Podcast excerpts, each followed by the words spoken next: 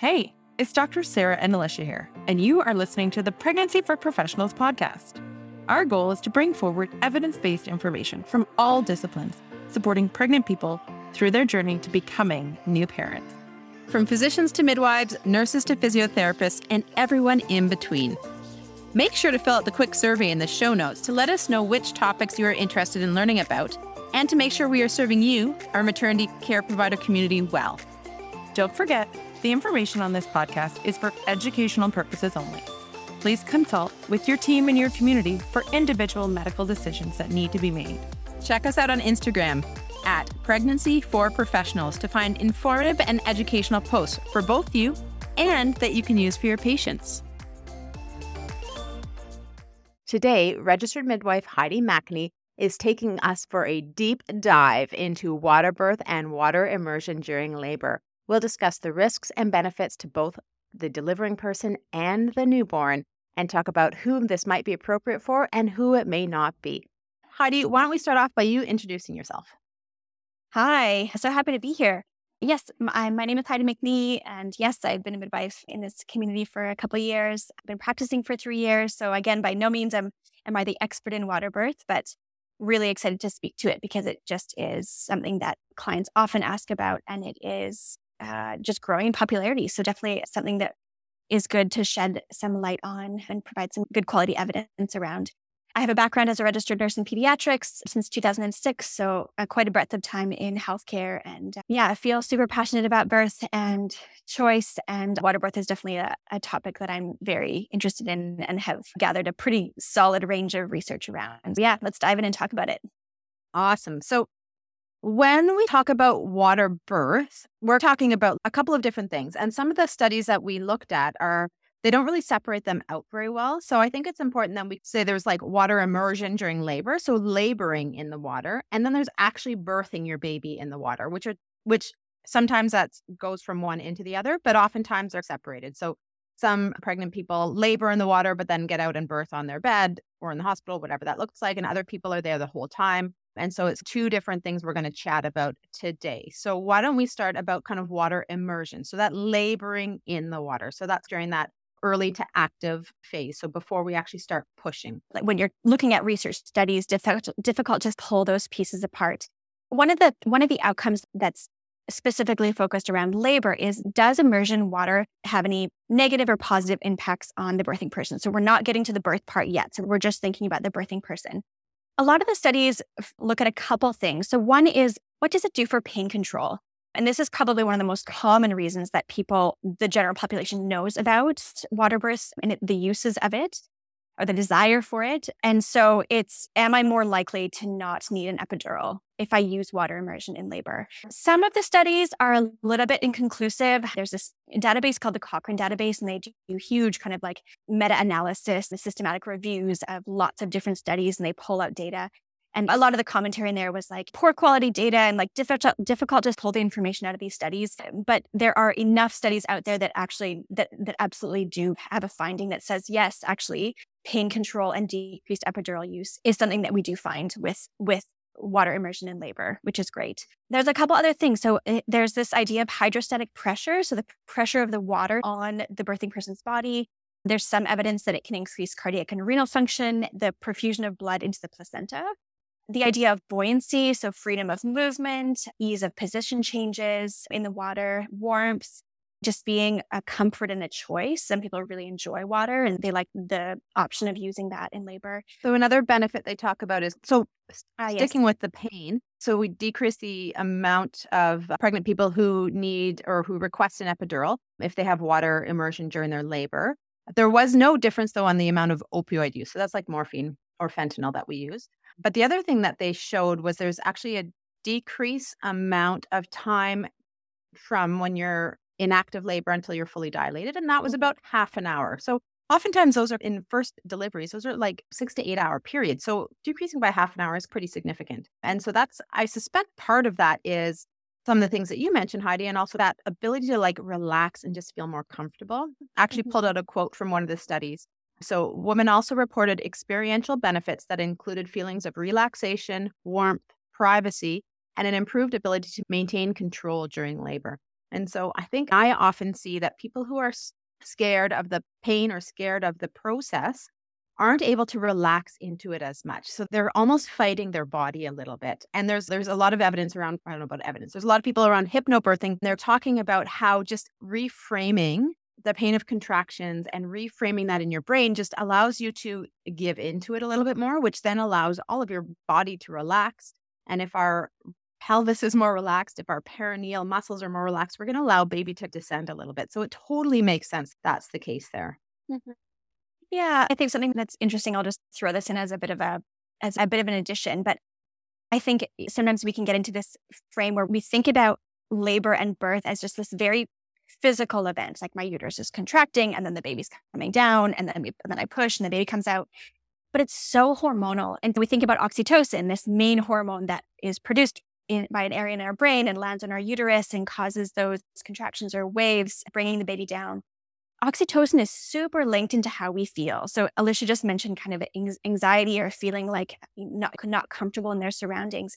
Oxytocin flows best when you are in a private environment, when you're safe, when the lights are low, when there's familiar people around you, when you feel loved, when there's not a lot of like extraneous kind of sounds and beeping and dinging. And so I think sometimes this idea of being immersed in water can really just feel that like comfort and safety and potentially add to that oxytocin flow in your body that's going to keep your labor moving along. And that just links into the, that person's sense of autonomy and choice over the option to use water for their labor. I'll speak to a couple of things that are important to consider when you're using water immersion in labor is that in the research, often uh, there's a few spots where it speaks to at the initiation of active labor. So if you are one centimeter dilated, you probably don't want to get into the tub yet. Your body hasn't kicked into that really beautiful, strong pattern yet. And water immersion can actually slow things down in the early phases of labor.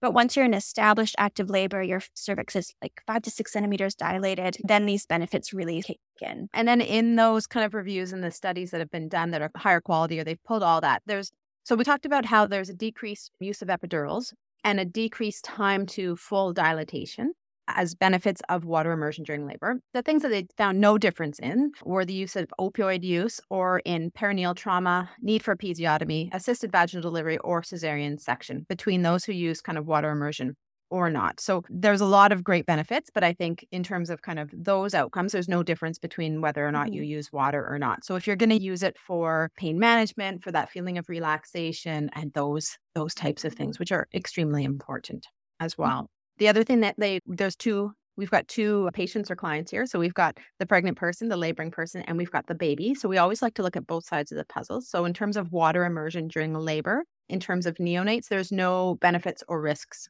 to using it or not. So that nothing, Absolutely. there's no concerns around baby as long as, again, everybody's healthy going into it. There's no concerns for babies in terms of if you choose to do that or not do that. There were some studies that really that made sure that they made the point that water immersion should not inhibit us from doing our normal sort of careful, watchful evaluations of babe and the birthing person. Absolutely the listening to the fetal heart rate every 15 minutes through labor like that shouldn't be compromised by the person being in water. So our ability to do vital signs on the birthing person and listen to this baby's heartbeat should continue to be the same and not be inhibited by that use of water. The other thing to note is that not all hospitals have birthing water tubs. Our hospital in Victoria, we don't have tubs. We've got showers with lots and lots of hot water. And we know our laboring people love to go in the showers for that same kind of like relaxation feeling, but we don't have tubs, whereas some other hospitals actually do. And so that's going to be different from one community to another. But certainly if you're at home during that time or you're planning for a home birth, that is one thing to think about as well. The next thing we want, want to talk about is actually the birth in the water. So an actual water birth. So delivering your baby in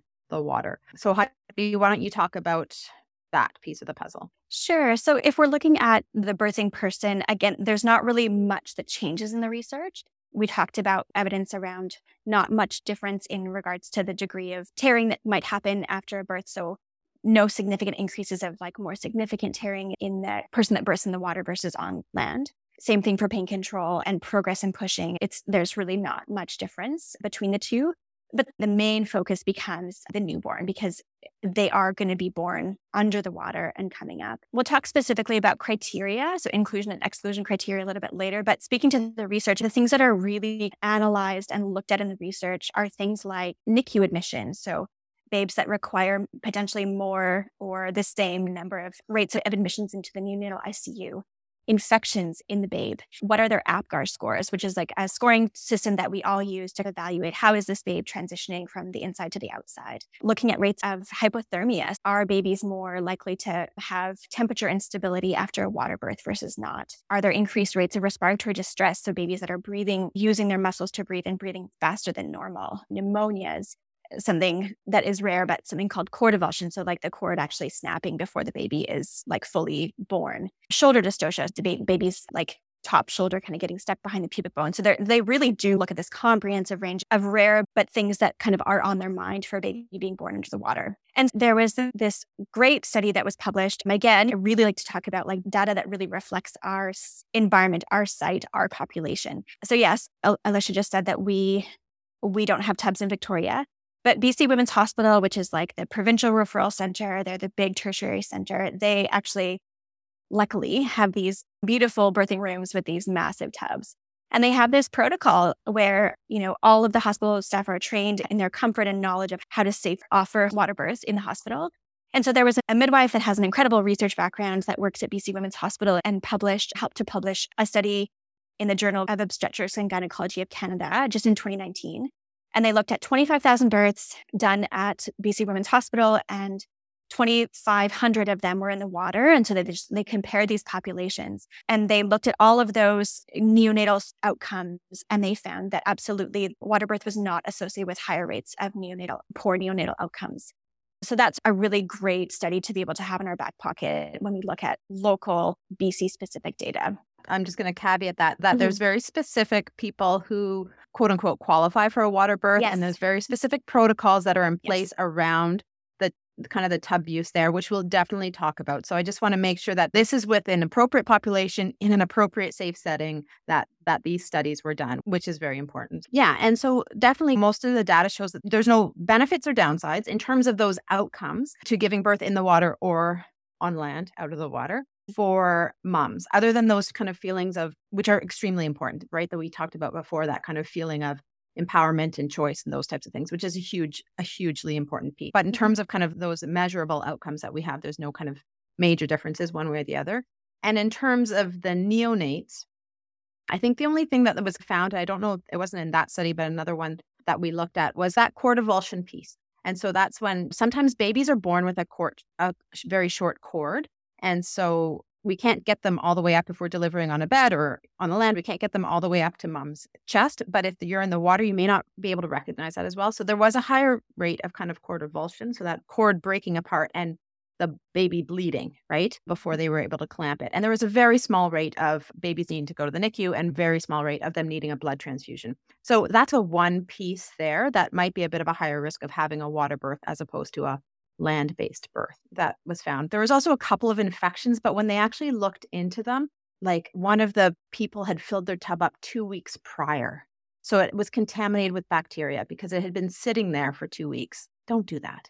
And the other one looked at it was a hospital birth, and the actual the water had Legionella in it, which is a well-known contaminant that can cause pneumonias in anybody who uses that or it's aerated. And so there was a really good reason for that. So not a no kind of obvious reason for, to worry about an increased risk of infection or anything like that. So that was really reassuring as well, I thought. And there's just some interesting physiology that's that's helpful, I think, to know when you're thinking about what's going on for that little baby in that process where they're they've just come through the birth canal, they're outside of the birthing person's body. What, what's going on for them? What are the things that trigger their transition to start breathing and things like that? When we think about what causes a newborn to take its first breath, it's often triggered by a temperature change, right? So if they're birthed, if they're birthed in a on land, they there's this ambient room temperature change. So that kind of like the colder air from inside the birthing person's body to the air. So the receptors in their skin kind of sense this temperature change and that can cause them to breathe. There's a rise in CO2 levels that can cause them to breathe.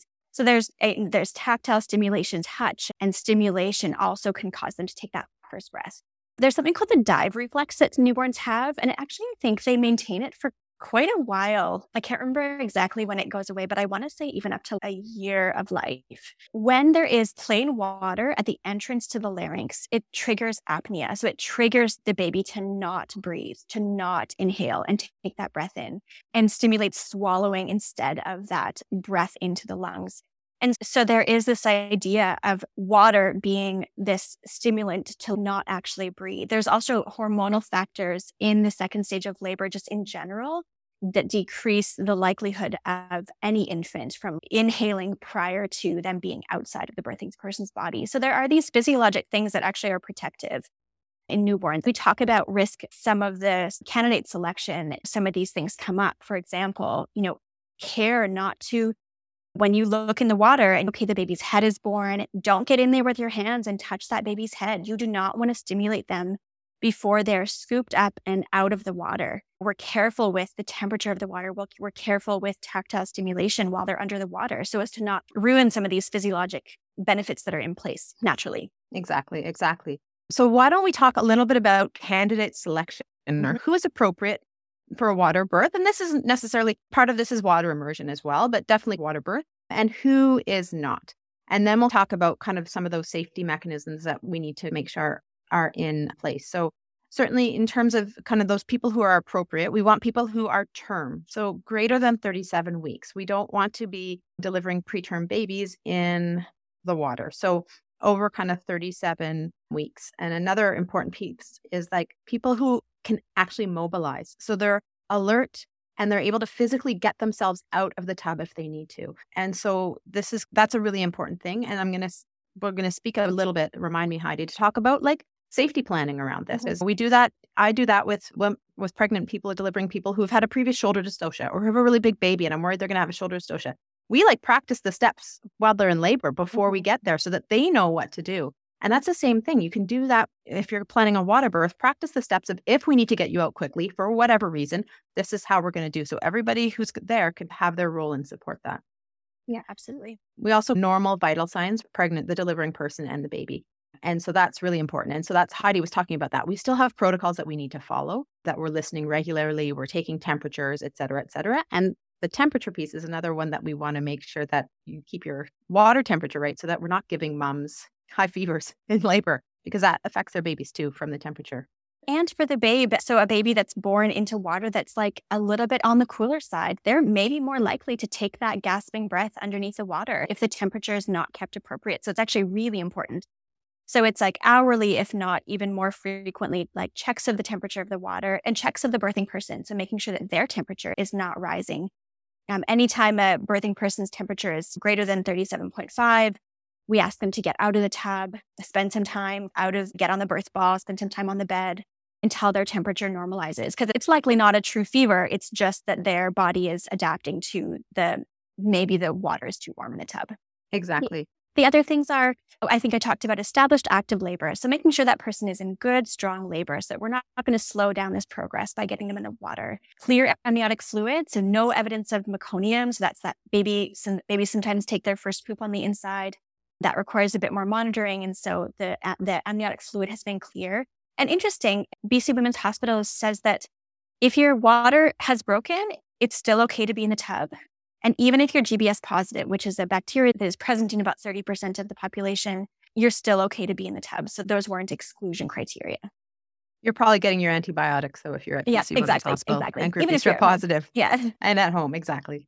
Yeah. And so that's, yeah, those are the things that I have for kind of inclusion. Mm-hmm. anything else that you can think of? No, I think that's no. pretty comprehensive. Okay. So for exclusion, so people who may not be appropriate for a water birth.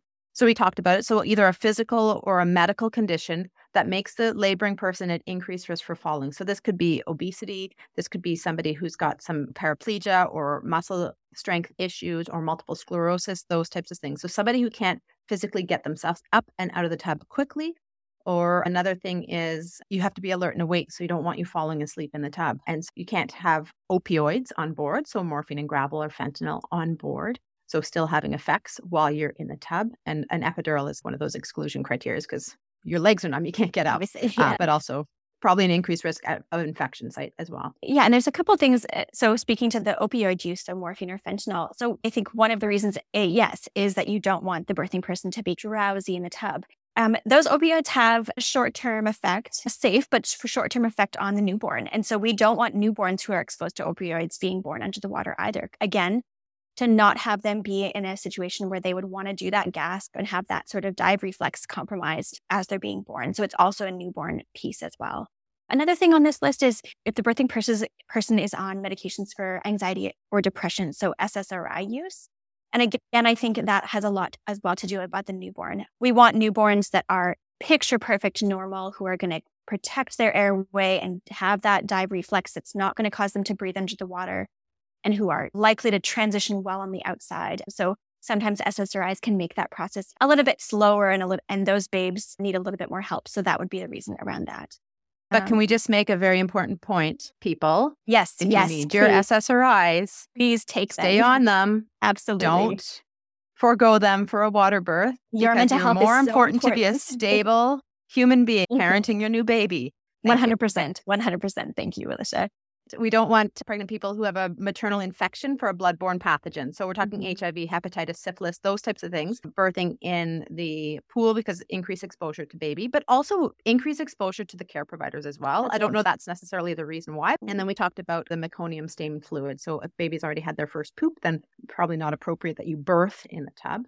And then again, we want this to be low risk people. Mm-hmm. And so, if there's factors that increase the risk of your birth or complications of birth or immediately postpartum, we want to keep you and your baby safe. So, that's things like if your baby's not well down in your pelvis, or if you have a history of a big postpartum hemorrhage, so lots of bleeding at a previous delivery, or if you've got known fibroids that increase your risk of bleeding or a bleeding disorder, those types of things, and probably not appropriate to birth in the tub. You can probably labor in the tub, but probably better to birth in a more a setting that we can support you quickly if we need to. Yeah, and so then I think if we can move to what is the role of the midwife or the registered nurse who's helping to do the sort of hour to hour management of and care of the person in the water.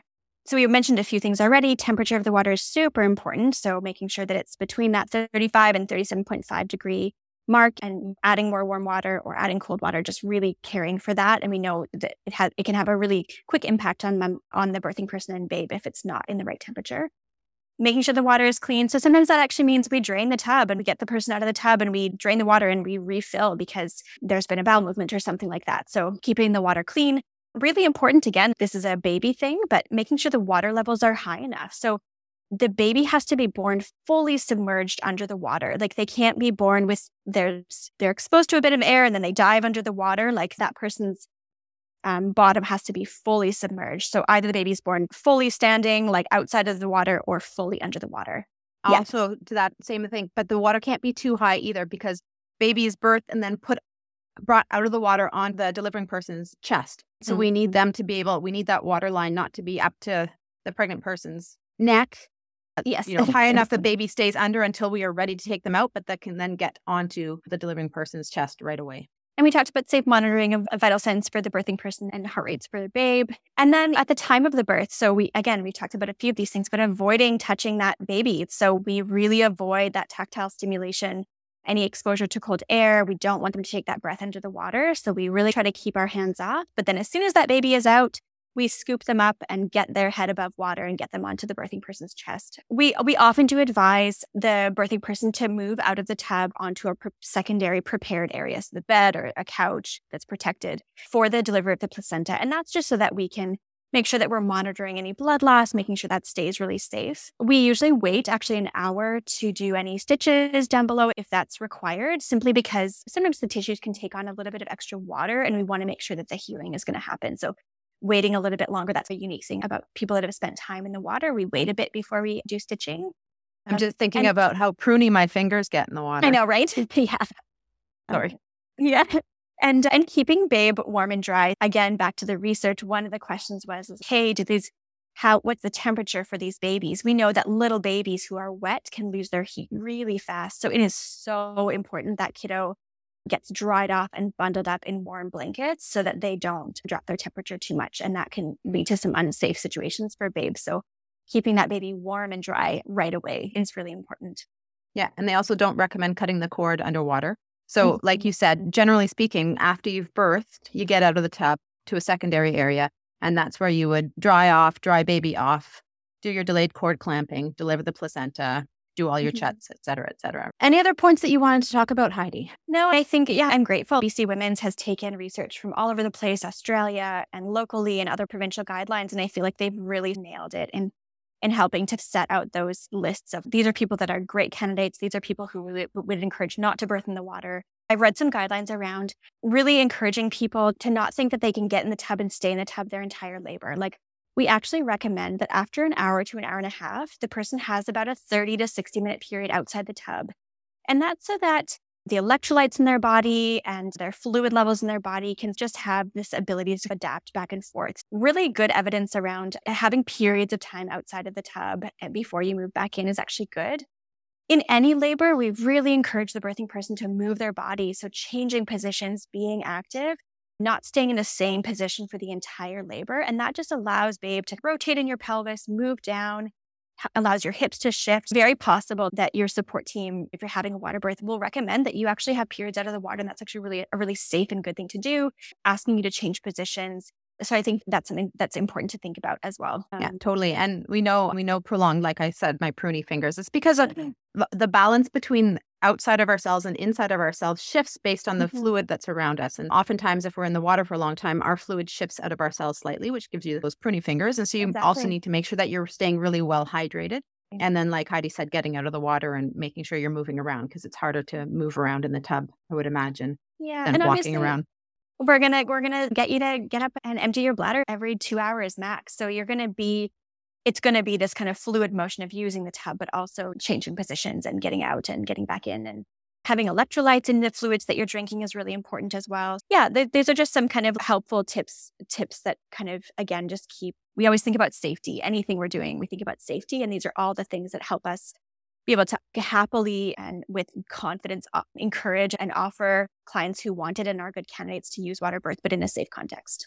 Yeah, and the other piece is really important that you've addressed is that if there's any concerns for the pregnant person, the delivering person, or the baby's well being, that it's going to be recommended that you use your alternate birth position, birthplace. Mm-hmm. So getting out and getting onto the bed, because sometimes things don't go as we planned and we need to shift our position. So Heidi and I were chatting earlier, and it's always about, yeah, great. If a water birth works, wonderful. And you know what? If midway through you don't like it, that's fine too. And if mm-hmm. midway through you or your baby needs something else to keep you healthy, then let's have this alternate possibility all ready to go in case we need it there. So have your bed made up with the double sheet set because maybe it's safer for you or your baby, or maybe you change your mind midway through and decide to have a bed birth. And out of water birth, no, a land based birth instead of a water based birth. And so just being fluid, no pun intended, around that. nice um, one.